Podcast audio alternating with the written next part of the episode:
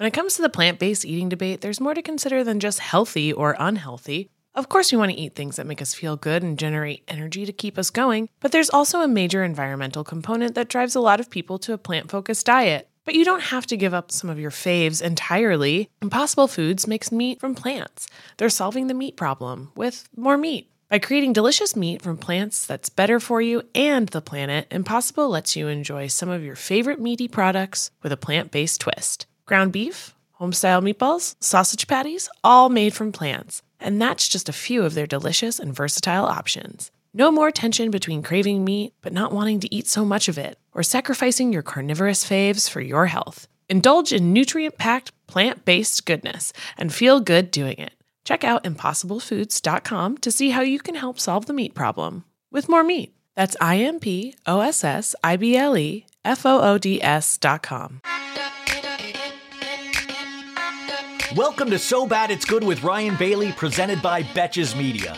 This is an exploration of all pop culture, from the classic reality TV moments of the past and present to the latest Daily Mail headlines and everything in between. We'll dive into all the infamous and notorious messes you can't stop watching. We're looking at you, Tom Sandoval.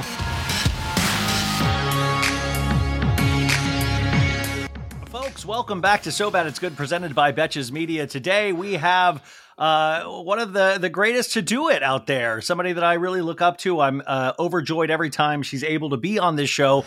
You know her from her insanely good podcast, Reality Life with Kate Casey, but you might not know she is also now doing live shows. She has a show coming up next week, February 28th at the Irvine Improv at 8 p.m., which we'll find out all about. You just saw her on The Housewife and the Hustler Part 2 as one of the talking heads. Uh, we'll talk Vanderpump Rules, Love is Blind. We'll see where this conversation goes. Uh, the fabulous Kate Casey, welcome back. First of all, I'm laughing because last time I saw you, I was a little, little inebriated. Okay. Folks, I, I, mentioned this on I think Monday or Tuesday's show. we got to present at the Watch What Crappens Golden Crappy Awards, and Kate was unlike I've ever seen her before. she was on fire. Is this the kind of energy we can expect from the live shows? You were Well, on fire. It- it- take us through how we got to that point of presenting at the Golden Crappies for you that day.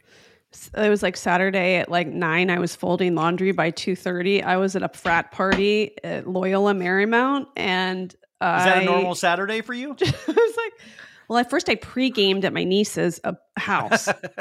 I'm like the weird aunt that loves to go to all the parties, and they're like, "Aunt Katie's here," um, and I like, I was like, "I'm blowing this taco stand and leaving my house." So I left my whole family, and I went to uh, pre-game at Sydney's house.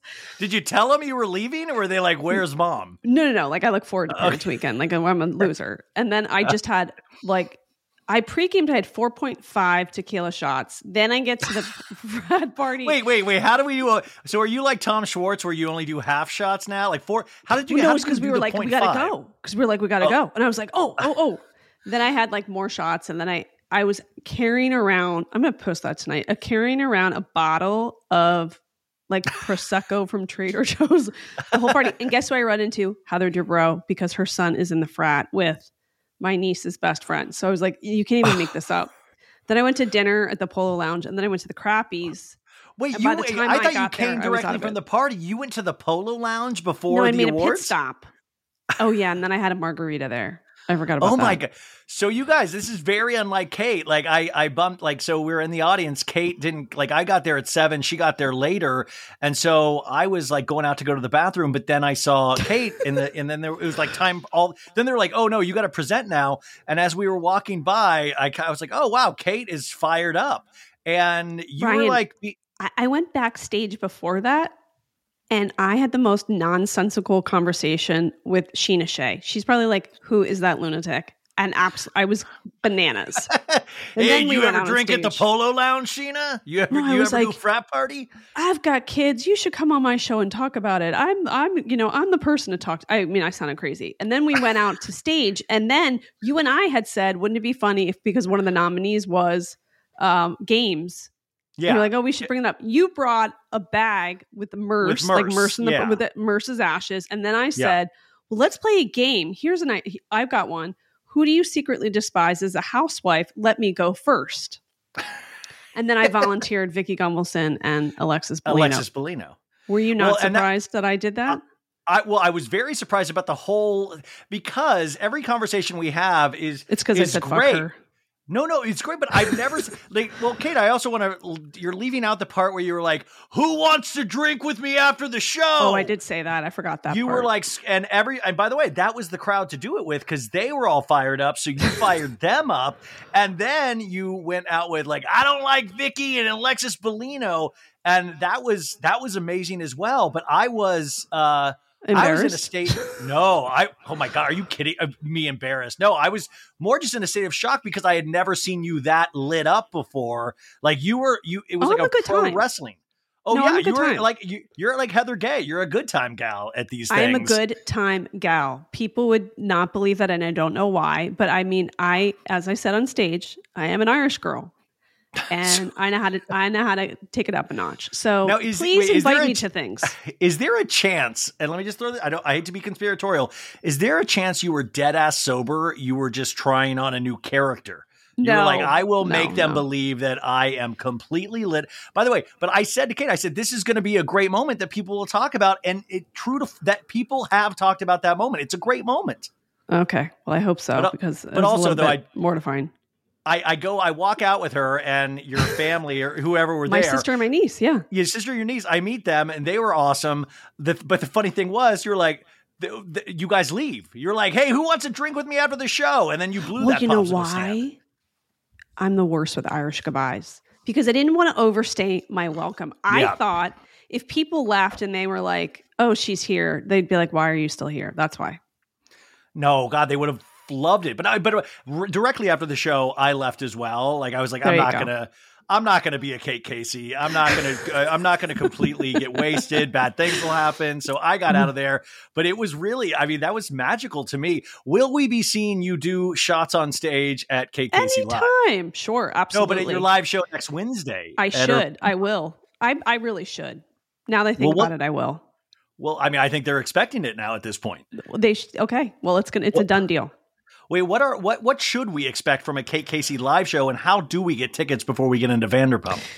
Uh, the Irvine Improv or the Improv website. It's a little bit of like a background on like why I became. I'm so obsessed with people because, as you know, I watch a prodigious amount of like reality shows, documentaries. I've got like an insane superior recall for details about people, and I say it really begins with my own family, and I kind of go into the backstory, and the net net is my parents were separated by the time I was born. My mom married a con artist, and I have learned over the last few years after being reunited with my estranged father that he is either a con artist or was a spy in Ireland in the 1980s. And it's been this whole process of unraveling that is hilarious and frightening at the same time. Um, I've talked to numerous people. I've done a sent away for government documents. I've interviewed my mother.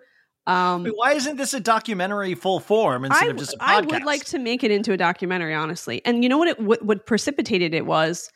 Uh, I was alone one night, and my husband was out of town, and the kids were all asleep. And I was looking for something to watch on Netflix, and I come across this documentary. and it was called "The Miami Showband Murders," and it was like a Miami band people murdered. I was like, "This is right up my up Yeah. my alley."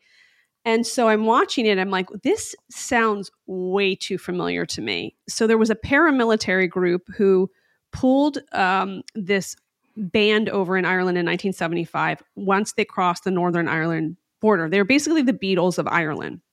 So they get out of their van, they make them stand on the side of the road, and they shot at them, and half of them died. And the ones that survived have been on this relentless pursuit to find out who was involved, and they found out that the government was partly involved. It was, it was kind of like set up as a, a warning to people, like t- don't come over the Northern Ireland line. And for Yeah. th- those of you who are unfamiliar, the Troubles really has to do with political fighting between Northern Ireland and um, and the Republic of Ireland. It's- It's Protestants versus Catholics, predominantly in the 70s and the 80s. So anyway, I'm watching this. I'm like, this is so familiar. So I'm alone in my house, and I Google the name of the paramilitary group and my dad. And there is a picture of my dad with the leader. Wait, wait. So you wait, but why did so it just felt familiar when you I were was watching like, I feel Netflix like I know this story. I'm like, I know this group. I know it. I feel like I know. I've heard this before. Because my mom would always be like very cagey about like your father's just an oddball. Like then I start unpacking this whole story, and I, now that I've like interviewed her, like when I go through the story, people are gonna be like, "You got to be kidding me!" Like, um, you know, my mom said when they went on their honeymoon that halfway through the honeymoon, they were in Ireland, by the way. He sent her home She's like, you have to go home. And he stayed. He spent an enormous amount of time during their marriage traveling to the UK, Yugoslavia, and of course to Ireland. Very secretive about his plans. I ended up interviewing my dad about people he met. Some of the friends that he was very tight with and spent a lot of time with are now, in the course of history, like very questionable folks. I asked Wow. him what he was doing. He kept asking me, Are you recording this conversation? Oh my god. at one point, um, he said at one point, like, he had married uh, my mother because she was an like she was an Irish girl, Irish descent. Yeah. And then later on, I said, "Well, you disappeared for years and years. Didn't you just kind of like drive past my house to just to like check if I was okay?" And he said, "Well, no, because you guys were Americans." Oh wow. Yeah, I'm like, but you're an American. Now, I should also note my father, whose name is William Paul. My m- mom and everybody who knew him knew him as Paul, and he was um, uh, an Episcopalian. Now he goes by the name Liam, and he is a Roman Catholic and speaks with an Irish brogue. Oh wow. So why would someone do that? That's like somebody going from like a like a Trump to like a Bernie Sanders. Well, this is the real. were- this is reality life with Kate Casey. This Well, is that's the reality whole life irony right is like here. I've been fascinated by people, namely my family, for so long, and I feel like I've been sitting on a documentary the whole time. I mean, truly is a documentary. Wait, when when did this take? When did you figure? When did you watch this documentary? How long ago now? I think it was maybe three years ago. Now, okay, This here's another crazy wild. thing. I'm at Trader Joe's in Costa Mesa, California. This is like right before Thanksgiving. And I'm I I'm one of those people where I I, I my family would tell you like don't get me in conversation because I'll never you'll never walk away. Like once you start talking to me, I want to know everything about you, and I get locked into conversations to the detriment of people who need to go somewhere that are with me. so I'm in the line, uh, and the guy is an Irish accent. And I should also note that uh, even though I wasn't raised with my father, my fa- both of my sides of my family are um, the, the ancestry is Irish, but also my closest friend growing up that I spent enormous amount of time with was from Ireland. His family escaped Ireland to escape the troubles, and uh, that's the irony too is that I spent all my free time at his house. So my my cultural references are very Irish already. So um, anyway, I'm in, I'm in the, the aisle, and he's ringing me up, and he's an Irish accent, and he's like, "Oh, how's your day going?" I said, "Uh, you know, it's busy. I got a lot of kids. It's always busy. How many kids do you have? Five. Oh, I'm one of six, and I'm like killing myself the whole time. I'm like, don't get into conversation. Don't get it. Don't don't don't don't. don't. And he said, um, you know, I, then I asked, well, wh- where's your hometown? He said, I'm from um, this town, and I. And he said, "Have you ever been there?" I said, "No, my but my family's from Ireland. Where are they from? They're from uh, uh, uh, Dublin and um, County Tyrone." And he said, "Oh, my family's from right in between there." And I'm like, "Oh my god, what are the chances? What are the chances?" So then I basically said, "You know what? I, I said I was busy. I have this podcast, and I've been tracking my dad's story, and I kind of think he may have been involved in the troubles in a bad way." You're And telling this, this to a is Trader Joe's he's cashier. ringing me up. Yeah, perfect. And then he goes, um, he's like, "Wow, that's crazy." He goes, "What's the name of your show?" And he's like, like, in, like interesting, interesting. And um, and then all of a sudden I go, "Are you familiar with the Miami Showband murders?" And he goes, "Of course I am. What are the chances, right?" I Yeah. said, "Well." And then I said I was watching this documentary and it was familiar. And I look up and I found a picture of my dad with the um, with the leader, and he's like silent for a minute and he kind of pushes my card around and he said, "You know, one of the members lives here." And I went, What? and he said, He sings at my church every third Thursday of the month. And he takes out a piece of paper and he writes um, the name St. Con- uh, St. Conor- Cornelius, Roman Catholic Church, Long Beach, third Thursday every month, three to six. Dennis Mur- uh, Murray, which is the, the man's name, and then he writes his name, John McKigney, in the corner, and he passes the paper to me, and he goes, "Call him. He'll talk to you." And it's Whoa. been like that. It's been like a series of things where I uncover one thing, and then it leads to another, and then it leads to another, and it's just been crazy. But in the meantime, my dad, who's been estranged to me the whole time, suddenly has this eh, renewed interest in me, especially because he's probably not doing well Yeah. with his health, but also like I'm married with kids and he probably wants some sort of like connection to that. But suddenly he's obsessed with talking to me and wants to tell me things. And that also is like weird to unpack too, because, you know, I basically was abandoned by him. So I think This there's a pet I think uh, there's a petty part of me that I've realized this too. He calls me a lot and I don't answer. And I feel like I'm petty because I'm like, this is payback for all the times I cried myself to sleep waiting for you to call. I'm going to let you know what that feels like now. Isn't that terrible? Oh, Well, what's terrible is that I'm listening to this whole story, picturing this documentary. That's what's terrible is that I'm like sitting here going, "This would be amazing," and then she's at the Trader Joe. Like, and by the way, we watch Oh, so many one guy- documentaries now that I can picture this entirely. That like it's like Tom Sandoval Well, talking about the- in the New York Times article about how he thinks of everything as a reality show now. Which is sad, I know. But with the guy at Trader Joe's too, I said, "Well, do you know who Andy Tyrie is? Because that's the the man that my dad was in the picture." And he, well, then he goes, "Oh yeah, he was head of the Butcher Boys. They used to slit the, the throats Oh, of, the of Butcher Boys, yeah. I was like, "Oh, okay." Hey Kate, why don't you be safe? Are we safe where you're? I mean, like, listen, like, be, let's let, maybe let's not go too much deeper into this. That's I know, great. but That's that, wild. Mm, but I got to say, Folks, summer is just around the corner, so it's time to say goodbye to those jackets and sweaters and hello to shorts and tees. Now, I wanted to update my wardrobe for the long haul without spending a fortune, and luckily, I found Quince. Now, I have a lineup of timeless pieces I want that will keep me looking fresh year after year. I got a pair of tan shorts, I got a pair of green shorts. I cannot wait to style these for summer, and I got to tell you, the quality is great because Quince has all the seasonal must haves like 100% European linen shirts from $30, performance polos, and versatile flow knit activewear. The best part? All Quince items are priced 50 to 80% less than similar brands. Quince cuts out the cost of the middleman by partnering directly with top factories and passes that savings on to us. And Quince only works with factories that use safe, ethical, and responsible manufacturing practices and premium fabrics and finishes. So you can feel good about what you're wearing on every level. So upgrade your wardrobe. Go to quince.com slash so bad for free shipping on your order and 365 day returns. That's Q-U-I-N-C-E dot com slash so bad to get free shipping and 365 day returns. Quince.com slash so bad. When it comes to the plant based eating debate, there's more to consider than just healthy or unhealthy. Of course, we want to eat things that make us feel good and generate energy to keep us going, but there's also a major environmental component that drives a lot of people to a plant focused diet. But you don't have to give up some of your faves entirely. Impossible Foods makes meat from plants. They're solving the meat problem with more meat. By creating delicious meat from plants that's better for you and the planet, Impossible lets you enjoy some of your favorite meaty products with a plant based twist. Ground beef, homestyle meatballs, sausage patties, all made from plants. And that's just a few of their delicious and versatile options. No more tension between craving meat but not wanting to eat so much of it, or sacrificing your carnivorous faves for your health. Indulge in nutrient packed, plant based goodness and feel good doing it.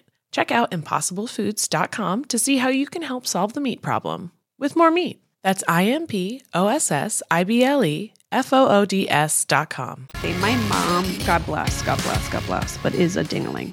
Because at one point she says to me, like she goes, Well, when we were dating, I always thought it was weird that he would have me uh, drop him off a couple blocks from his apartment. And I'm like, he was probably being followed. And she's like, Oh yeah, maybe. Then she said, Well, do you remember that? Because I asked her, did you ever think we were in danger? And she said, Well, remember that time when you were four when the SWAT team showed up? And I was like, What? And she was You know, pregnant with my younger sister team- and a SWAT team showed up and were screaming at her with rifles, like demanding to know or whatever guns, like Yeah. demanding to know. And she said, I didn't recognize the name. And I just had my hands up and I said, I don't know what you're talking about. My name's Suzanne. And um, she said that they said, Oh, sorry, wrong house. And they got in the cars and left. I was like, What? Wait, what does your husband think of all of this? Well, he thinks it's crazy because he met my dad. And my dad, when I met with him, this was like I was pregnant with Jack. So this is like 10 years ago. My sister finds him when we reconnect. And I go to New Jersey. No, first I go to Philly and meet him. And he, by the way, we pull up to his apartment complex and my our father, who is totally estranged from us, we have not seen in decades, jumps in the back of my sister's car and he's like, because I'm in the front seat, he's like, hey, like, hey, what's going on? As if we had just picked him up from soccer practice. Like, oh, hey, what's going? What's going on? He introduces me to his girlfriend. She is like, oh, I only thought he had one daughter, meaning my older sister. Now, my mom always told me, well, he didn't really think you were his because you don't look like him because he's dark hair and darker skin and darker eyes, and you obviously don't. So Yeah. I held out hope for my entire childhood that That maybe was- he wasn't my dad. And so when I met with him the first time, I tried to get the straw to get a DNA sample, but he Oh kept this the paper on the top of the straw. Oh my! And I say, I was like, "Are you sure my dad? You're my dad?" And he was totally offended. He was like, "How could you say that?" I'm like, "Oh, I don't know. I haven't seen you for decades." By the way, how could you say that after he's behaved how he's behaved? You can say whatever you want. Like he's just got to take it. That's ridiculous. Well, Um, he didn't know my middle name. My, my his girlfriend at the time was like, "So what's your middle name?" And I went to say Suzanne, which is my mother's name, and he goes Marie. I went, "It's not Marie. It's Suzanne." He goes, "Well, I don't know. That's what your mother told me." Like he doesn't. He didn't know anything about me. Wow. But what I'm vacillating because a lot of people that have listened to the story, and if you want to go back to my podcast episodes and listen to the beginning, it's episode six three one. Some a lot of people who um, uh, kind of listen to the story, they're like, maybe he's on the spectrum. I don't think it is that. I honestly think that when he was a military police officer, and as I explained to this Irish filmmaker that I spoke to, I said, I think he was compromised when he went off to war because he needed a sense of identity and his father's family was Irish. And he goes, Katie wasn't compromised. He was radicalized. wow. And I thought, wow. well, this is this is way better than the housewife and the hustler. This is this is what Well, I mean, I'm the this is- housewife and my Yeah, dad's the hustler. The hustler, Yeah. exactly. Part Yeah. three. Well, listen, I was going to talk about the trauma of Vanderpump Rules, but we we de- we delved into the, your trauma, So anyway, which is a great that- entrance uh, point. Uh, you, That- you get the whole story and, Okay, and more uh, and more. Yeah. I mean, amazing. Uh, I don't even like listen. I was, I get- now it's like feels Well, really you have to like come. Well, of course, but it feels innocuous now to ask you about Vanderpump Rules last night when we're dealing I with like espionage potentially and being compromised and radicalized and all of Well, those I kind of feel like I've studied people from the beginning because I was always trying to figure out my family. Like they're just bizarre people and make it makes sense to me. Like why why am I stuck with these this motley crew and how do they operate? And I became very good at studying people. And my mom's uh, husband that she married after my dad was a con artist who believed he who, excuse me, he told people that he was a Korean war vet. So I feel like I'm very good at sizing people up and studying their behaviors. Like I could tell you Monica was a charlatan like way in the beginning and her mom. From Real like, I Housewives of I would have known. City. Yeah, I was like, no, I don't believe anything they're saying. So I've studied Tom Sandoval for years and years and years. And one time I interviewed him and I had to go to a karaoke bar and it's probably you're going to say the name and I'll remember it. The Belmont, is that it? yeah, yeah. By the way, I've been karaoke. I've been to karaoke with Tom Sandoval at the Belmont. At the Belmont. I'm not Yes. surprised. Sunday nights at the Belmont was uh, one of the big nights at the Belmont for karaoke, and he. I have video of Tom Sandoval singing like a Journey song or something Oh, from way back I in the believe- day. I believe Way it. back, yeah. But he had me meet him at like 12:30 on a Tuesday. It was just a little weird. and when I interviewed him, he talked quite a bit about dark matter. So when they Wait, dark dark matter, the science topic, right? the science topic, and I was like, "Where am I? What's going on?" And I was pregnant at the time, and I needed to urinate so bad, and I was like, "What's happening to my life?" So was it wait, six years ago? Is this probably around? Yes, yeah, because Caroline's five. Yeah, so I thought he's lost his marbles, Eh, but now reading that New York Times article, I think that he's someone that really believes he's worthy of statues, um, novels, um, documentaries. He Coloring lives books. in like a parallel universe, which is very similar to some of the housewives, to be honest. Well, that's what I'm saying. That's It what kind of- makes it- him a good. ego. hou- The, Yeah. the ego is there. it's unreal. So when you read through that article and you go through it, like number one, he's got a publicist who does crisis PR who's 23 years old. Which uh, Well, you know, like, I did okay, crisis okay, okay. PR. That's that crazy. was the, the- but that was the assistant to the PR person who then at the end of the article they made a point of she was no longer there. So this assistant was the 23 year old, but I don't know why the head PR person was not there with him. Like, how do you pass this off to a 23 year old that was a fan of the show? it's unbelievable. It's unreal. and she seems like a fangirl. Like she, like the reporter was having a field day. Must Mhm. this lady must have felt like she was being given a gift the entire interview. And that article is so beautifully written. My hat's off to her. Irina Right? Aleksander, beautifully Oh, written. Some of those phrasings were so and- Phraseology and, was on point.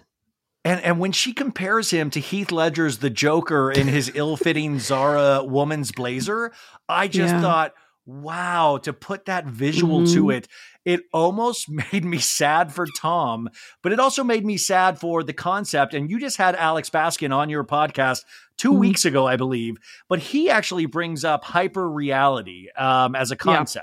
This hyper reality that they're living is that it's not just you know it's their real lives, but there it is being filmed. And then Tom Sandoval throughout the article, what really blew me away was him talking about living experiences three times once on the show, once when he's doing a talking head, and then once when it hits the audience and we start responding to it. And Which that's like a how he housewife. but that's how he lives his life now. And Mhm. you're no therapist, I'm no therapist, but what would you suggest like at this point? I am. Well, okay, then let's pretend you are. What would you suggest for Tom at this point of like maybe trying to live a normal life again and he not has having to to, go off the grid. He cannot be on television anymore. If he ever wants any hope of having any semblance of normalcy, being tethered to the real world, he has to go off. But the problem is that all of them become so addicted to fame and they position themselves in such a way that they don't have any backup plan. So, like the article says, you start off making minimal money and then you get to a point where you're making $35,000 an episode and you've got a mortgage and you're potentially doing licensing deals and you're you're you want to do this investment and also you get drunk off the fumes of someone telling you that they love who you are and what you do. It's very hard for people to let go of that. The problem is that as it says in the article, like he doesn't know what is his own life and that of the character of Tom Sandoval on a television show. Not that he's playing a character, it's just that he those lines have been blurred. There are lots of housewives I feel like I've interviewed who I've said I just interviewed Crystal where she said and you have interviewed her too where she says like this show could go away tomorrow and I'll be okay. But I don't know if that's the same you could say for at least 90% of them. Oh, completely. We see that all the time because then it becomes a game of trying to get back on the show. And if you're complaining about the show, why are you always trying to get back on it? Or even, you know, Teddi Mellencamp, who we talk about a lot, you know, is that she always said back when she, you know, before she got let go, she's like, if I get let go, you're not going to hear from me again. I'm not going to be affiliated with all this stuff. And then she even kind of makes this her entire personality. So there must be something so alluring to it, even with all the negativity in terms of us commenting, pointing out things. It still must be so much better than living your average humdrum life, according to these people. Well, it's sort of like, you know, kids on social media, like they're addicted to the stimulation of getting a like or a comment. It's the same with a housewife or or a reality star in general. It's they get they get so consumed by that stim- stimulation that the only answer to that for a kid is to completely go off like social media altogether, get rid of your apps Yeah. you're asking a housewife who probably has never felt more emboldened in their life, a reality star who was a 20 year old who built their entire identity around being on a show, which basically you're being laughed at.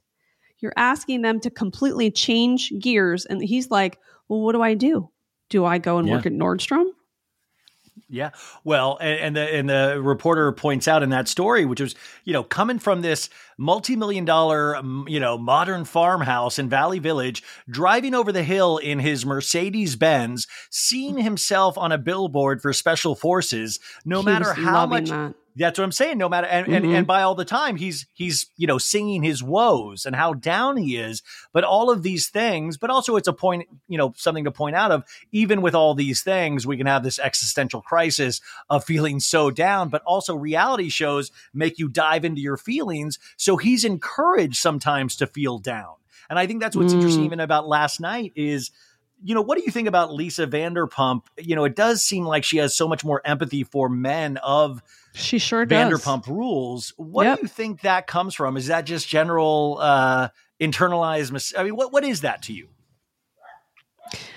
I mean, I wish I, if I knew her better, I could probably get a better answer. But it does cer- certainly seem like, as an outsider, that's true. I feel like she's far harder on women, and I always believe that it kind of, you know, if you go back to someone's origin story, you can kind of understand that more. I don't know if it's the business that she's been in or her life circumstances that she was around men that she has kind of bought into the patriarchy in a way that's disappointing. I don't know, but she's far more. Um, she's far less sensitive when it comes to women and their and their you know their their their aches. I mean, I felt really bad for Lala and Scheana because I think that they came in with open hearts and they are put in a position because of filming. I don't think that they really like Lisa Vanderpump. I think that they're like begrudgingly going to film those scenes, but they went with an open heart because you know they're trying to explore their feelings as part of the process of filming and they kind of had to get reamed at and i, I felt badly for them like they must have been like this guy's in our friend group it ha- this isn't really affecting you. I know your name's on the show but the real show at this point is not even about you. So and they're Yeah, well- also she talks to them like they're teenagers Oh yeah, I mean Lisa. they're both eh, you know, mothers this you is like lead- stop leading- talking to them like that Oh, she was like leading the witness. She was like, "Come on, Scheana, use your brain. Use, you know, go with." Like she's like leading the witness of like this is how you should be. So it's Schwartz and Lisa trying to convince everybody, pulling each person one Well, at a time or two at a time, yeah and trying to convince them to let this person back in. And I think there's a couple, like even Schwartz in a pool scene last night to Lala was like, "Come on, he's family." Like I guess families are what we make of like, you know, we can have our, you know, family by blood and the, the families that we make with friends and such. But I'm sorry, you are on a reality television and you're comrades, but are you family? Like, is Lala No, no way. family with Tom mm. Sandoval? No, I mean, I don't know if I feel like Lala has a friendship with Scheana. I don't know to the degree of the other women, like a truly deep, meaning like I'm having a really difficult day and I need eight minutes to just like talk to somebody. I don't know. I don't, I can't imagine that. Um, I feel like the problem kind of lies in that article in, in the New York Times article where Tom's like, it's really fun and crazy and cool to be part of this show, even though it's at my own expense. And I kind of feel like they all kind of live in that vortex. Like, yeah. I'm just going to accept the behaviors and how wild this is and how my life will be ripped apart because, you know, it's this crazy cool experience. I think the real interesting thing will be four or five years from now when we circle back after the show is ended, because it does seem like it's going to end soon, and ask, okay, now that you've had some distance from this, now that you're looking in the rear view window, do you really feel good about participating in a in, in a season that had this storyline and then in kind of the aftermath. It also seems like Tom is very upset about not being able to monetize it the way that the others did. Well, but at the same time, he has monetized it, just not at the level. But when Correct. you have the hot potato, you're not going to. But, but by the way, next season, somebody else is going to have the hot potato. It's not going to be as intense as Scandal but Scandal was only intense because of who Tom was and what we believed him to be. And by the way, like he's human, like mistakes happen. But the funny thing was that article, every time people start to have goodwill for this guy, he's done a previous interview that comes out that makes everybody go, oh my God. And then what, what did you think about those scenes? Because you know, you almost feel for him of like, when am I going to have my friend group back again? I've never been the outsider. And then at the end, when Schwartz is like, listen, dude, you can come with us to Tahoe. It's a great chance to like pull people and talk to them. And he's like, well, Lala and Scheana, fuck. Like he immediately gets angry. So either you want to be in the friend group or you don't, but you can't then continually be angry at the people that you are sad about that supposedly kicked you out of the group. Does that make sense? Like, I don't understand Well, that vacillation.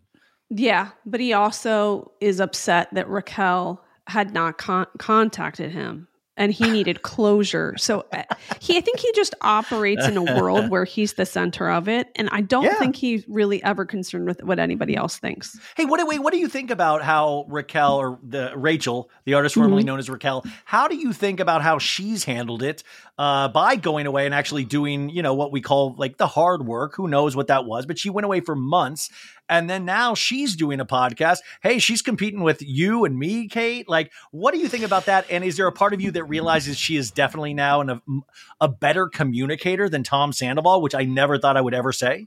Well, I haven't listened to her podcast, so first I have to say that. I always thought it was in her best interest to wait at least six months before she said anything. And I, I thought that it would be best if she maintained control of her story. And I was surprised that she gave it to another podcast. And that would have included my own, by the way. I, I you know, even if she, I mean, would I have loved to have that interview? Sure.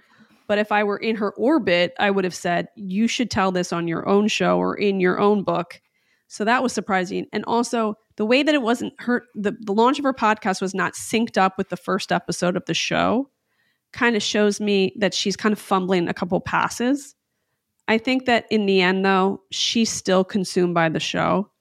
And the fact that the New York Times article said that she wanted a development deal, while some might be like, well, that's smart because you're going to kind of, you know, take control of your story and get it and monetize it, but it's not separate enough from the world that made this whole situation, you know, so much worse for her. So I think if I were her crisis PR person, I would have said, go off the grid for six months. She, go back to the career that you really wanted and that serves other people. Because unless you have at least six months, you don't have much clarity. Even better if you do it a year. Tired of not being able to get a hold of anyone when you have questions about your credit card? With 24 7 US based live customer service from Discover, everyone has the option to talk to a real person anytime, day or night. Yeah, you heard that right. You can talk to a human on the Discover customer service team anytime. So, the next time you have a question about your credit card, call 1 800 Discover to get the service you deserve. Limitations apply. See terms at discover.com slash credit card. In the market for investment worthy bags, watches, and fine jewelry, Rebag is the answer. Rebag is a luxury resale platform where each piece is carefully inspected by experts to ensure quality and authenticity. Use Rebag to buy and sell finds from the world's top brands, including Louis Vuitton, Chanel, and Cartier. Head to Rebag.com to get 5% off your first purchase with code REBAGNEW. Shop today at Rebag.com. That's R E B A G.com. And use promo code REBAGNEW for 5% off your first purchase. But I suspect with the podcast that she still is hoping that she continued can continue to have a career in entertainment. And look, everyone's you know has the right to have whatever career they want. But I just think that like I said, too many people get so much stimulation from the attention that they get as a byproduct of being a reality star and I and I worry that Raquel is still caught up in that. Yeah, I, I- could see that. But I, I mean, I have listened to a couple of the episodes, and I will just say, when you hear Tom try to explain things, it always comes out this fumbled mess. And I would say Schwartz to a degree as well, but Schwartz is always friendlier about everything, and he's like, oh, shucks. But Rachel, still not the best communicator, but she's actually kind of, you know, took time to actually recognize patterns of behavior. That's good. But. I will. That leads into like the Ariana of it all. And Tom said, said on last night's episode, he said, you know, it's always the person that are closest to you that hurts the most. And I'm like, the ignorance of that statement, he's true, he's correct, but we're all leaving out the fact that, like, yes, man, you know, you were the closest to Ariana and you hurt her, and that has set off this domino effect. But he doesn't go care on, about her. He doesn't Oh care. no, not at, not at all. But all I'm just him. saying that kind of ignorance to not realize what you're saying has this That's weird double meaning. Yeah. But when I go on Facebook, especially, and I try not to, but when I go on Facebook, you know, I, I see all these uh, reality show groups, and the amount of hate that Ariana gets from fellow women Mhm. can you explain? Do you do you see that as well? And I, I sometimes am aghast, and I'm like a doofy dude that should be like, yeah, Tom. But like, I don't get how women have been like, oh, she's been a cold fish the entire relationship. He had to do, and I'll, I'll look at the person, and it's a, a, a lady with a family, and that always. Well, I think that process? I think that Alex kind of spoke to that on my show because I asked him Alex Baskin, the producer. Baskin, I asked him like, which uh, which experience did you get more text messages on the day that Erika announced her divorce or Scandoval? And he said by far Scandoval because Erika and the whole Girardi lawsuit is far too complex. Scandoval is huge because it's just simple and everybody can relate to it. So that means that they were cheated on, they felt wronged by a best friend, they felt like they were ignored in a relationship. Every single point that someone makes in this conversation, somebody can relate to it in some way. And I think it the heightened emotions around Scandoval uh, makes sense to me and like you just said the women maybe the woman with the family maybe somehow her life experience there's like some similar element to that. And also became a mainstream story. So the Girardi lawsuit is still kind of niche even though there's a hulu documentary about it. I still think it's kind of a niche story. It's not it's not as sexy. Uh, and yeah, and it's sense. and it requires you to like dig through documents, financial and, documents, and listen to an attorney and a judge and a forensic accountant, and it just comes down to like the Scandoval, like three people, uh, uh, like a couple who may or may not have been in a loveless relationship, who had some, yeah. made some sort of agreement to be together in whatever terms they may be, and this outsider that seemingly like infiltrated her way into their relationship, pretended to be a best friend to the woman, and was sleeping with him while doing so. I think that like that riles people up for all different ways.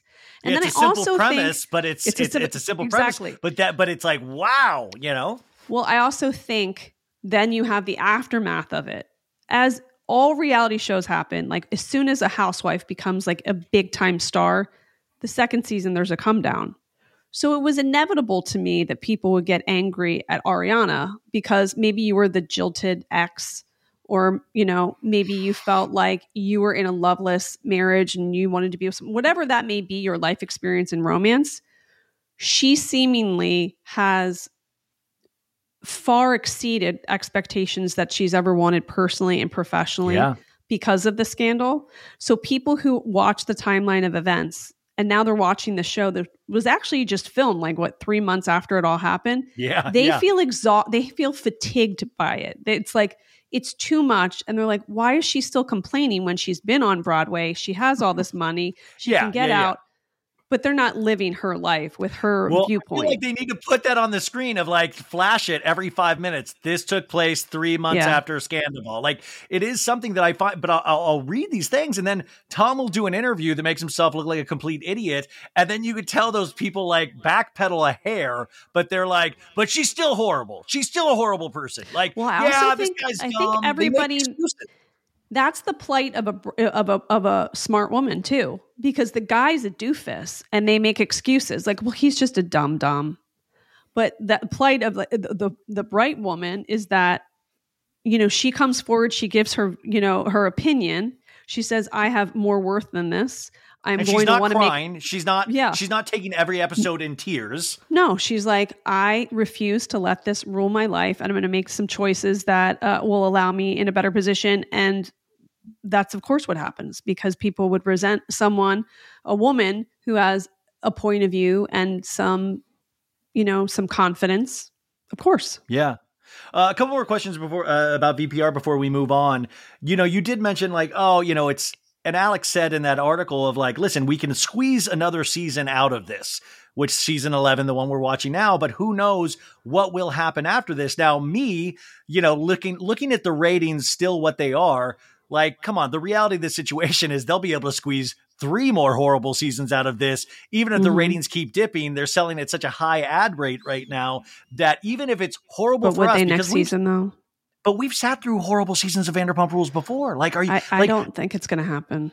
I think it's a hundred percent. No, I'm saying you. I don't think the ratings are going to happen. I don't. No, no, no, no. Hey, it, can, it doesn't have gonna, to But see, I'm saying like already, it's yeah, obviously it's going to go down. But even at the ratings where they're very low on season eight and nine, it would still be enough for Bravo to keep it on the air to say, I don't care, make it the Peter show. Like I don't care, we're going to Yeah. keep it on as a Vanderpump Rules. Bring in all new people. But the thing is, I keep seeing this sentiment online. Sophie, who's always on my show, she wrote something about, you know, this is not the the the fun show that we used to watch and love. But my thing was, but but Kate, when was it ever the fun show?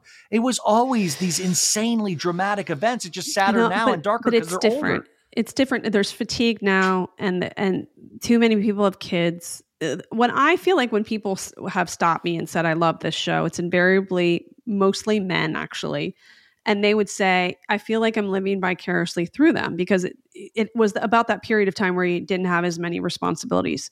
So it's a little bit of a buzzkill to watch the people that you're supposed to live vicariously through at an older age who have more responsibilities, not just in business, but also children. And I think that people are yearning for something. I think that's why you see Southern hospitality getting better and better and way, better. Kate, because yeah, it like, speaks to you, and you don't feel bad. But You don't feel bad watching them because you're like, oh, they're young. They'll they'll like they're Well, young. It's all right, right to watch And them I- be stupid. I don't know if you remember this, but I did say Lala should do a show about her restaurants. That should be the new show. Wait, that she With- eats at? That she no, eats that, at? no. When she was restaurant? first on her, on Southern Charm, I said the ne- w- what Lala should be doing. Not Lala. Oh, excuse me, you mean Leva. Leva, Hello, Leva. Leva, I was like, Lala does. I was I like, was like, still no, I was still in like uh, Vanderpump mind. I said Leva, her show should be about her restaurants. So then I talked to Leva about it, about what she wanted. She said, Kate, this show about my a show about my restaurants would blow Vanderpump Rules out of the water. I said, but that's what people want to watch because everybody's getting too old on Vanderpump.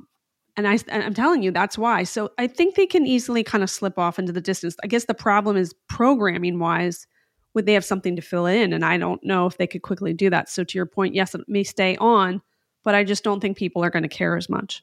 Yeah, no, I mean that's uh, carrying is actually, but you put another scandal in there. We saw like I thought What after could Well, I thought after? Scandoval, my adrenal gland, like I was like, "There's no way I can feel this hyped about something." But then Salt Lake City got so good that I was like, "Here we are." It has a catchphrase, timeline, receipt, like everything was really exciting again. So it really depends on that little piece of magic. If you're there at the right time, right place to catch a good storyline and ride that wave, and that's Yeah. what I get excited about Bravo because they've managed to do that a couple of times.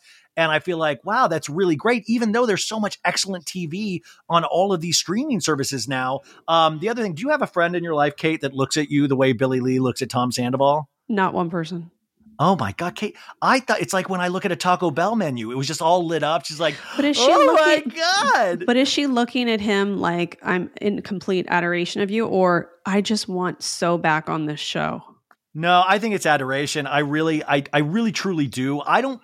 I know that's an, an unpopular decision because I think people want to believe that she's just thirsty and wants the fame. I think it's well, I think it's a mixture of the two. Like I think she wants to be out there, but I think she truly has this hero worship of Tom Sandoval. Maybe I don't know why, but okay. Okay, and then finally, DJ James Kennedy. Uh, we talked about his sobriety journey, uh, even though he was pounding insanely strong THC drinks. And then we got new information that Ally actually left him for a night or a weekend, took the cats, and left and had this conversation with Lala. And he said, Lala, I'm doing it. I'm doing it for me this time. But it kind of made it was weird because I was like, well, if she left and then you changed, wouldn't that mean you you did it for her and you wanted her back? I don't know. It's a, that sounds kind of murky. But also, I never get the sense that she's totally into him. Really? No, I don't. But see, are you? Do you think? I mean, do you would you put her in that basket of a Billie Lee potentially? Of she just really wants the the the. I don't know if the fame of it all, or the that. notoriety. I just think it's like one of those relationships where you know you go out with your friends and you're talking about another couple, and I'm like, I would be like, she's he's way more into her than him, or Yeah. he's way more into her than she's into him. I just So like don't Jimmy, see Jimmy and Chelsea from Love Is Blind. Yes, Chelsea's way more I just into don't Jimmy. see the energy there. I don't. She looks like she's on an assignment. I don't know. I don't like when they were walking in the first episode or maybe the last episode, and they're in like the matching tennis outfits, walking the streets of Burbank. I just feel like she's like, I gotta, you know, I gotta do this to get my like astrology business off the ground. I don't know. I don't see it. Um, I okay. feel like she would be fun to like go out with. Like, Oh, yeah. I don't know. I'd take her out for a couple of tequila shots and be like, okay, like, Hey, hey, to come it. with me You're to the not into crap. this Come, come to me with the to the crappy awards, Ally. I'll, I'll show you the I'll show you the moves. Uh, have a couple tequila shots with me at the tequila. No, anyway. So, But you- by the way, uh, I do want an astrology reading from her. I do it. I do want to say that. well, let's hope she doesn't listening listen to this, this. Ally, Um, please. Okay, so I always think, and I think you, one of your next phases of your career is shifting more into, uh, you know, being a producer, you know, making love these shows yourself. So what, what Alex calls you, Mr. Baskin, and says, Kate, I need you. I need you. To, I can't pay you much, but I need your brain. I need how spitball with me how we save this show on season 12. Where, where do we go from here?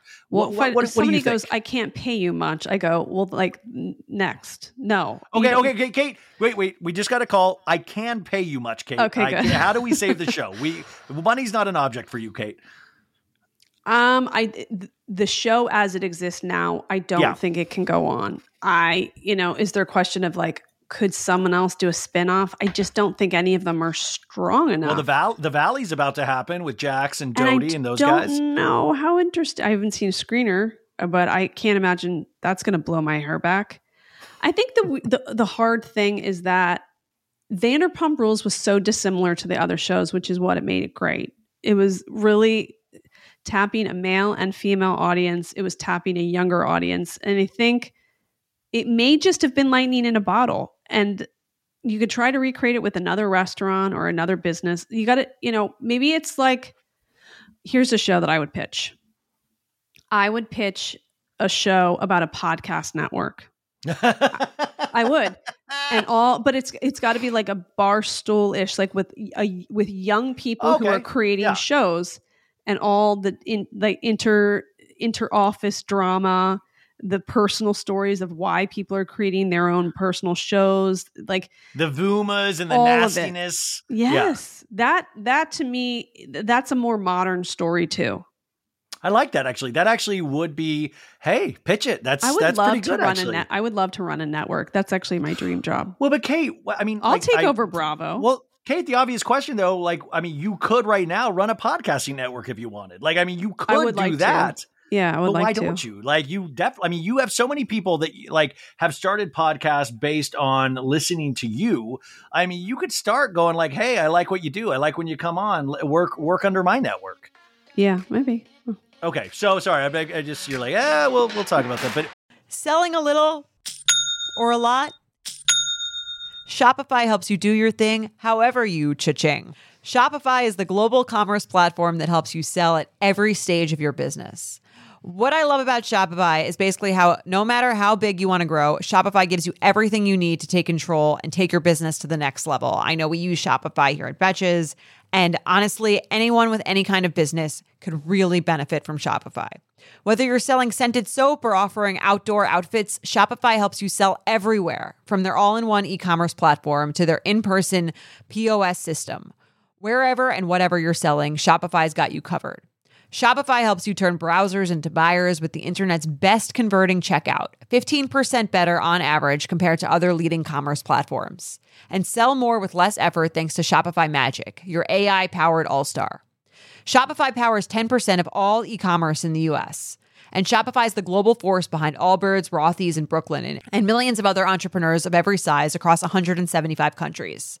Plus, Shopify's award winning 24 7 help is there to support your success every step of the way because businesses that grow, grow with Shopify. Sign up for a $1 per month trial period at shopify.com slash betches, all lowercase. Go to shopify.com slash betches now to grow your business no matter what stage you're in. Shopify.com slash betches. When you need mealtime inspiration, it's worth shopping Kroger, where you'll find over 30,000 mouthwatering choices that excite your inner foodie. And no matter what tasty choice you make, you'll enjoy our everyday low prices, plus extra ways to save, like digital coupons worth over $600 each week. You can also save up to $1 off per gallon at the pump with fuel points. More savings and more inspiring flavors make shopping Kroger worth it every time. Kroger, fresh for everyone. Fuel restrictions apply. Real Housewives of Beverly Hills is ending its season tonight. Yeah. Um, you were just on The Housewife and the Hustler. This is an Erika Jayne potential Mm-hmm. redemption season, even though after watching Housewife and the Hustler Part 2, I was like, maybe let's pump the brakes on a redemption season. But where are you at with Beverly Hills and what do you expect out of the finale tonight? I really liked the story, the exploration of what's going on in Kyle's marriage, and I think it's the But most. did we rel- really get- relate- did we get a lot of that? I think though? it is. I actually think at a, at a at a very simple level, it's pretty straightforward, and I think that's why so many people are tuning in because it is pretty relatable to couples that have been married a long time Yeah. when you have when, when when you first get married people i think kind of comes up come up with the terms of their marriage they're like okay you're going to do the heavy lifting when it comes to the kids and you're going to build the business. And that's okay at that time but as the children get older you're you, what you want changes.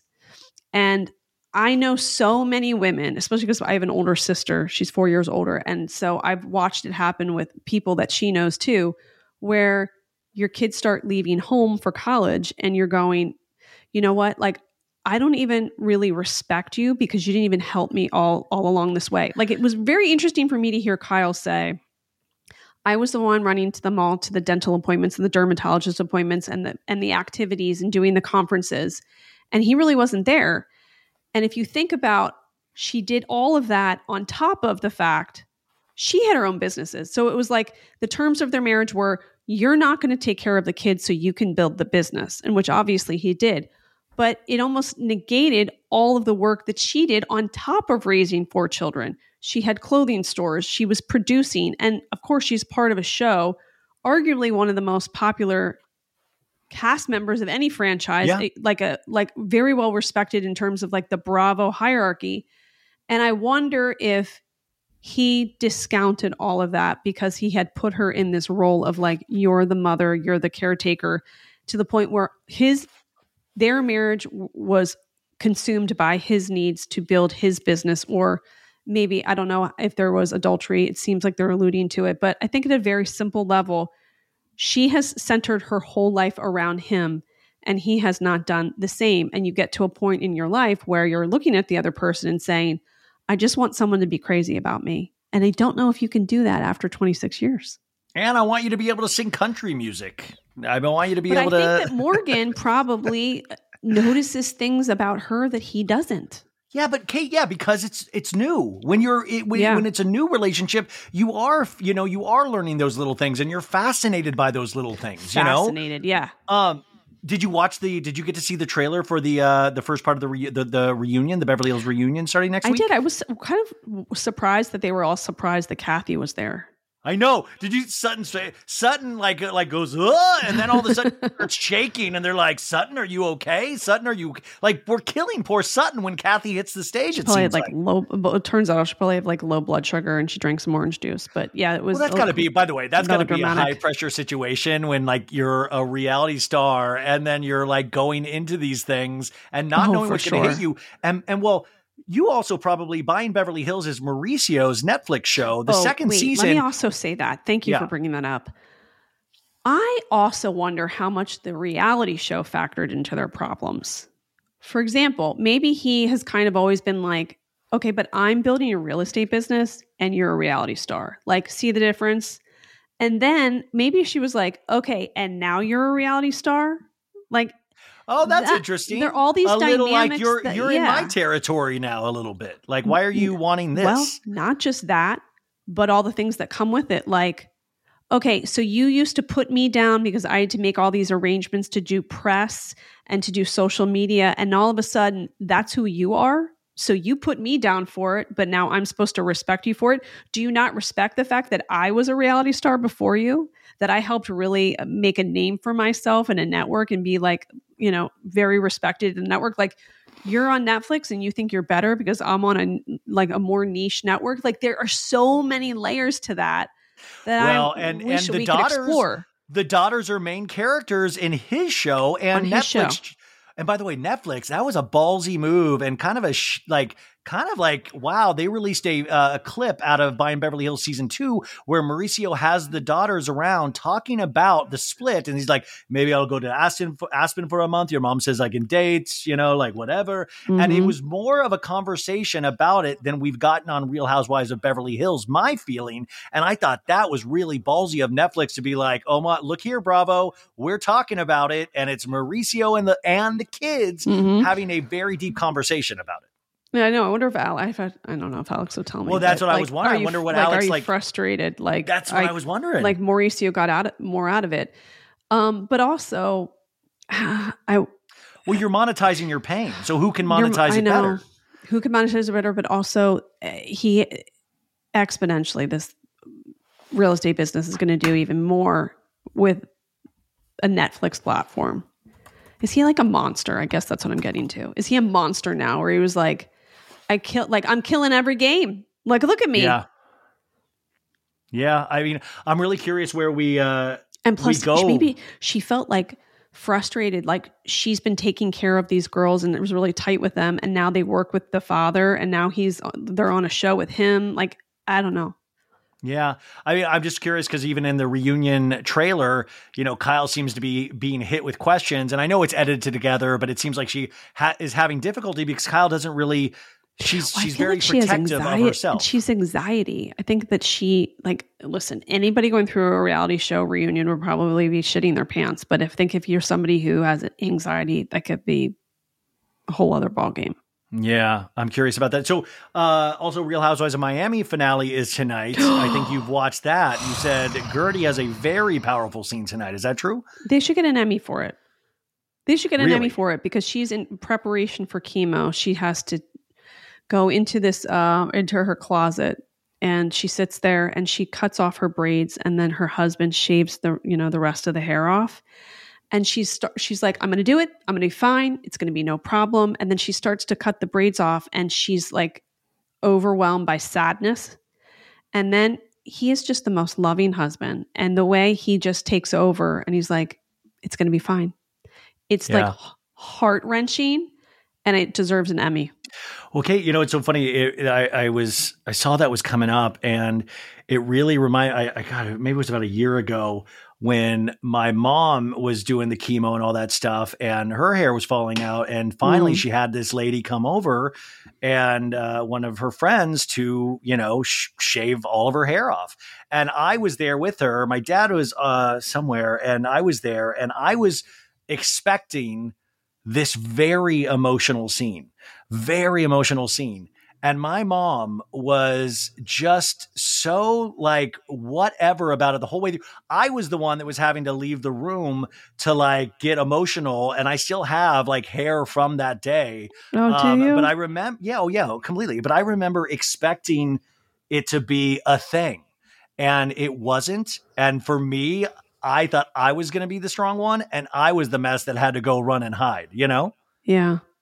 Well, then yeah. you even even more gratitude for for Russell. What I mean, what a couple. Yeah. And to know that they've so, been together since high school is just, you know, she said to me, I interviewed her, and she said at that point, which was like three weeks ago or something, she had already had at that point received 350 uh, DMs from people that went ahead and got um, a mammogram and found out that they had oh. to go back to the doctor. So that's to that at to date then as of three weeks ago was like she had saved 350 people. God, can you see that's sometimes like sometimes this stuff can do good. It can make us laugh. It can make I think it think, does all the time do, because yeah. even with Kyle I mean I'm sure she's getting messages in her DMs that are like I'm really struggling in my marriage right now and I don't know how to communicate how I'm feeling. And I felt seen that moment. Like I think that they do receive a lot of DMs and listen at a high level I'm grateful for all these shows because I think it's very unusual for so many of these stories to be told in scripted form. And I think it's enormously helpful for other women in particular to, to watch these shows and to feel like there's an outlet for their stories, whether it's postpartum or cancer or marital problems, raising children, feeling the weight of, um, of like a, a system set up that does everything to to work against women. I mean, yeah, it's really a, a very powerful storytelling form. And i'm like i i may get frustrated with some of the the cast members but at the end they've chosen to like crack themselves up. And we're all watching and judging. And i think it takes an enormous amount of strength to to to be able to do that to put your life out there well, but it, it completely 100% agree, but also it, it lives in this bizarre, uh, bizarro world as well, where you're comparing Guerdy and Russell to somebody like Larsa and Marcus, you know, and you're like, in what, what reality yeah. do we compare Larsa and Marcus to Guerdy and Russell, who you can tell is a very real relationship? And Larsa, I'm not saying it's not a real relationship with Marcus, but it's a very different type of relationship that not a lot of people can relate to and it, it's different i mean do you see i mean in the in the finale do they do they deal Well, with you know larsa I- and marcus at all Uh, a little bit, but you kind of get the sense that she just so badly wants to make it work.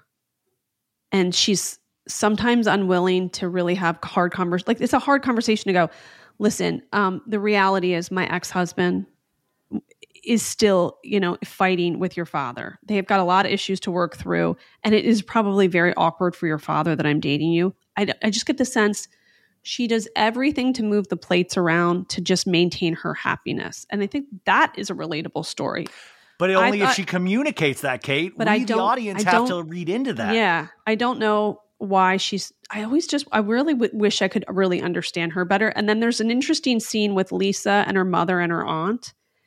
And they kind of show up. lisa hochstein's mother Lo- lost Lisa Hochstein's mom. wow and they talk about how uncomfortable Lisa's mom has felt over the years to come visit and how they've kind of Lisa's gone to Canada to visit but they didn't feel comfortable to come to Florida because Lisa's husband Lenny and his mother according to them felt like um, they tr- they treated Lisa's family like they were essentially like trash like did, wouldn't look at them in the eye you know um, Lisa's mom says at the wedding Lisa's wedding to Lenny that Lenny and his Lenny's mother said, "You must refer to me as Mrs. Hochstein and Professor Hochstein." So, but I think that's very relatable too. Is like when you get married to somebody and you have wildly different personalities, and if somebody is from a higher class, how well kate how that's that what happens also when you marry somebody that treats you like property Yes, but then I also wonder, like, what is I, this is what's missing for me, and I hope they explore this more. Is like Lisa says she left home at sixteen, and then she got in a relationship with someone who, with whom she lived with, and like her value was really set around how that man treated her and what he thought of her. And then again at eighteen, and then she eventually meets Lenny, and she said there alludes to something going on with her dad. Like, what happened that she always feels like she has to have a man? And then th- I'm also surprised at how long it's taken her to see that she essentially was treated from the beginning like property. Like she's still living in that space where it's like, wait, but there was like this love story at some point, And uh, maybe that's a coping mechanism, but I think a lot of people probably relate to that in their divorces. Like, was it always this horrible or was there ever a time it was great? Well, that's I mean Sandoval trying to say I'm gonna I'm saving myself for Raquel. I want to make that work. You know, when I'm in the midst Mhm. of all of this insanity, but also like Lisa uh, immediately going to uh, I'm blanking on the gentleman's name who is helping her. Jody. who- Lisa. Jody, Lisa with Jody, and this Jody is having to hear daily about everything with Lenny. I mean, that's a wild thing to start a relationship when you haven't even financially finish the other one. But it all seems to work out for her in the end because Lenny's going to be building this like great house. I worry about her kids. And hear oh me gosh, out. yeah. a layer of this show that they haven't kind of covered is how like the mother child relationship and there was a very disturbing scene for me this season when Lisa's kids are eating pizza I know. And she said, "Stop with the pizza." and she's like stop with the pizza this is a cheat day and maybe it's a byproduct of feeling wanting to control her life because of the chaos of the divorce but that was unsettling to me and i Yeah. hope that they bring that up at the reunion i hope that she watched that back and felt like i'm way i'm being way too hard on my kids but Yeah. also how we think of ourselves. And I have to say, I have no idea what it's like to be on television like they are. It's it, it upsets me how much they change their faces because of the pressure that comes with being on the show. Like you need to get your face done. You should get veneers to to. It's like the audience expects them to always be the age that they join the show, and it's totally unfair. Well, it's like their psyches are frozen at the age when they join the show and their Truly, bodies and faces. yeah. Well, think about if you watch the first season of Beverly Hills or OC, I remember thinking, wow, these ladies are really done up. And it's nothing compared to what it is now. I mean, it's, it's apples We're and oranges. conditioned to see a woman who completely has a facial transformation. It's so upsetting. Um, finally, uh, you have an amazing uh, newsletter, a Substack, I believe, that you can sign up for, where Kate will email you all of the shows to watch for the next week. I uh, love this newsletter. I adore it. I think it's perfect. Um, how do we sign up for that newsletter? I'll put it in the uh, show notes as well, folks. But you know, how do we how do we get uh, signed up for that? So you just go to katecasey.substack.com and every it's really I send it out on Sunday nights to be quite honest and it just tells you what to I curate a list for you of what to watch different networks different genres of what to watch each week so you don't miss anything. And then when you sign up for it you can also get access to archive lists so you can look back like a month ago and there's maybe a reality show or a documentary that you missed. So I, I'm just trying to relieve the stress that people get when they finally sit down at the end of the day and they're like what's wh- what's out there? And i do feel like in the end the more you watch despite what people are going to tell you out in the real world i don't have time to watch or like how why would you watch all, all of that? I feel like the more you watch and the more you dig deep into different people's stories it gives you enormous amounts of conversation. Like you Yeah. could go to a dinner party and go hey did you watch this? Oh, what do you think God, of this? It's the It best. I mean, listen, we uh, you had uh, when we talked uh, a couple weeks ago uh, when I was on your show, you were talking about the "We Are the World" documentary. Uh, Did you the- watch the, it, the greatest night in pop? Loved it, like loved it, Yeah. loved it, loved it. You know, was able to recommend it to my audience, and it, you know, I've had many conversations with people, not even outside of this show, about that because it just really hit every kind of quadrant of what I like, and it wasn't a reality show; it was a it would. documentary. But also, Love Is Blind. You know, this week, you guys, we're now up to episode nine, and I think this is the best season of Love Is Blind, season six, that I've seen Isn't since it the beginning season. Really, really good, and Yeah. uh, like a like a it's like a horror film. Um, what we have a Wendy Williams two part docu series coming That's out this week. Where is Wendy Williams? Is that what it's called on Lifetime? where is wendy williams hmm yeah, have you seen it already? no mm-mm. I'm scared to watch it. i'm that. I really scared am to watch, watch it too Did you i feel like i'm just going to be upsetting Did you watch that Selena uh, I documentary? feel like the same reason. I'm so glad you said that. I- no, I I- find it. I, I, had to turn it off halfway through the first episode because I thought this is bullshit. Like it is told from uh, the lady who murdered Selena. You know, they have prison interviews with her and her family. It's it's you know So throwing the net suspicion net? on what she did. Oh, on, on what uh, w- the the woman Saldivar The woman- did. She, yeah, she's saying that she didn't sh- shoot the she's gun. saying, well, she's saying she did, but it was first off, it was an accident, but also she was covering for. Well, first off, it takes forever to even get to Get the to the point in this it. doc, you know, and there is no like, um, you Yolanda know, Saldivar. That's her name. Well, yeah, right. yeah. There's no consenting voices in there, like dissenting Mm. voices of like, actually, this is what happened. So it cast this cast this suspicion of like this family has been holding on to the real the real truth, but it takes forever to even get to the like maybe Selena was having an affair that uh, Yolanda was helping cover up, maybe. But at the end of the day, the lady shot Selena, and I just find sometimes frustrating when the streaming networks they did this with uh, Peacock with um, who's the lady that killed her daughter that got off. Oh, Casey Anthony. Casey Anthony, don't come at me if you believe she's innocent, you guys. But I don't I, do- I sometimes find it so ridiculous that I'm like, Mhm. we're giving this airtime, but we're not even Yep. doing it in a proper documentary form where you give giving the voice to somebody who was a a horrible yeah. person. Yeah. So it was. agree. I, I didn't. I wouldn't recommend that. But uh, what else is coming up that you would recommend?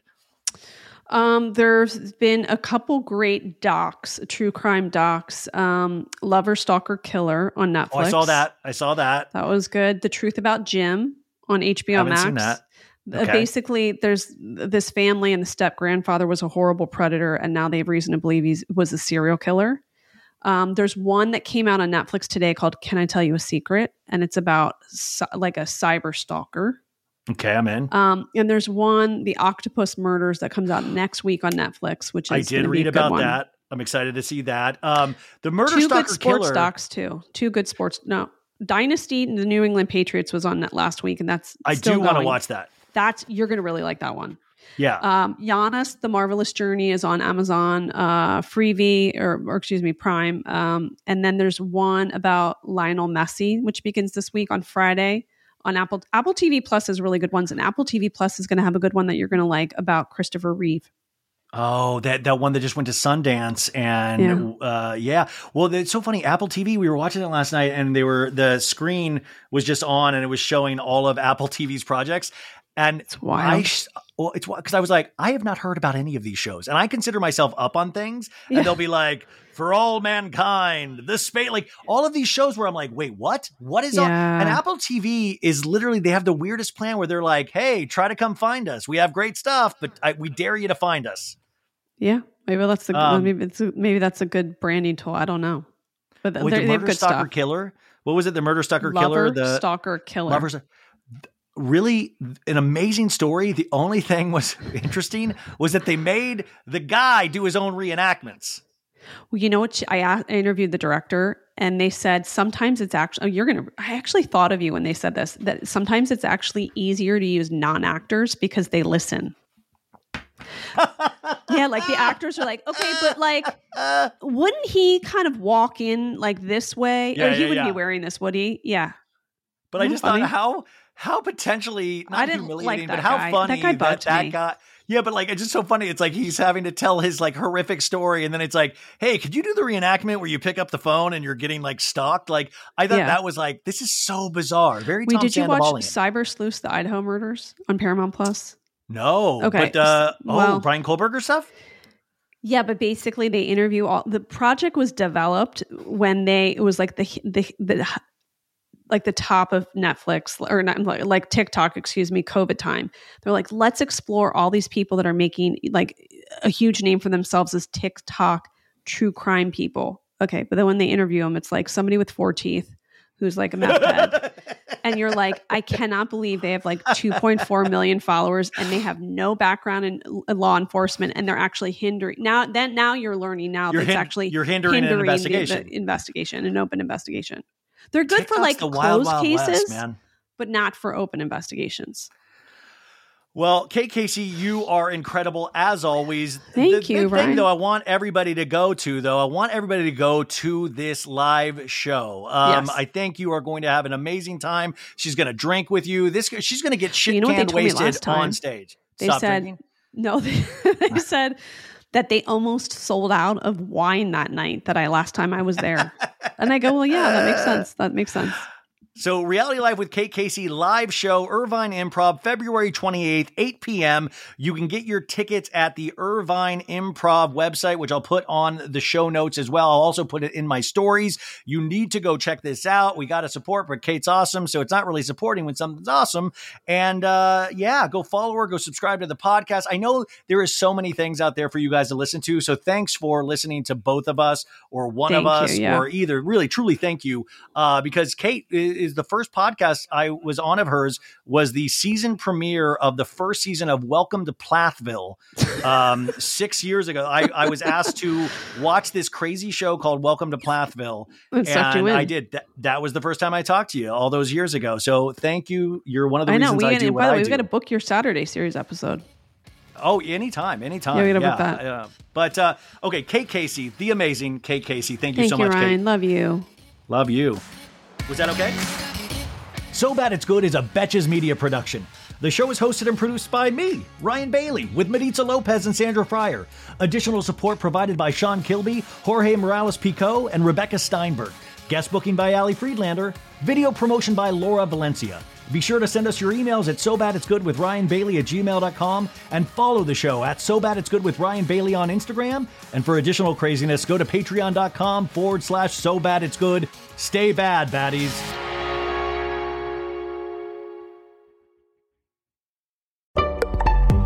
Betches.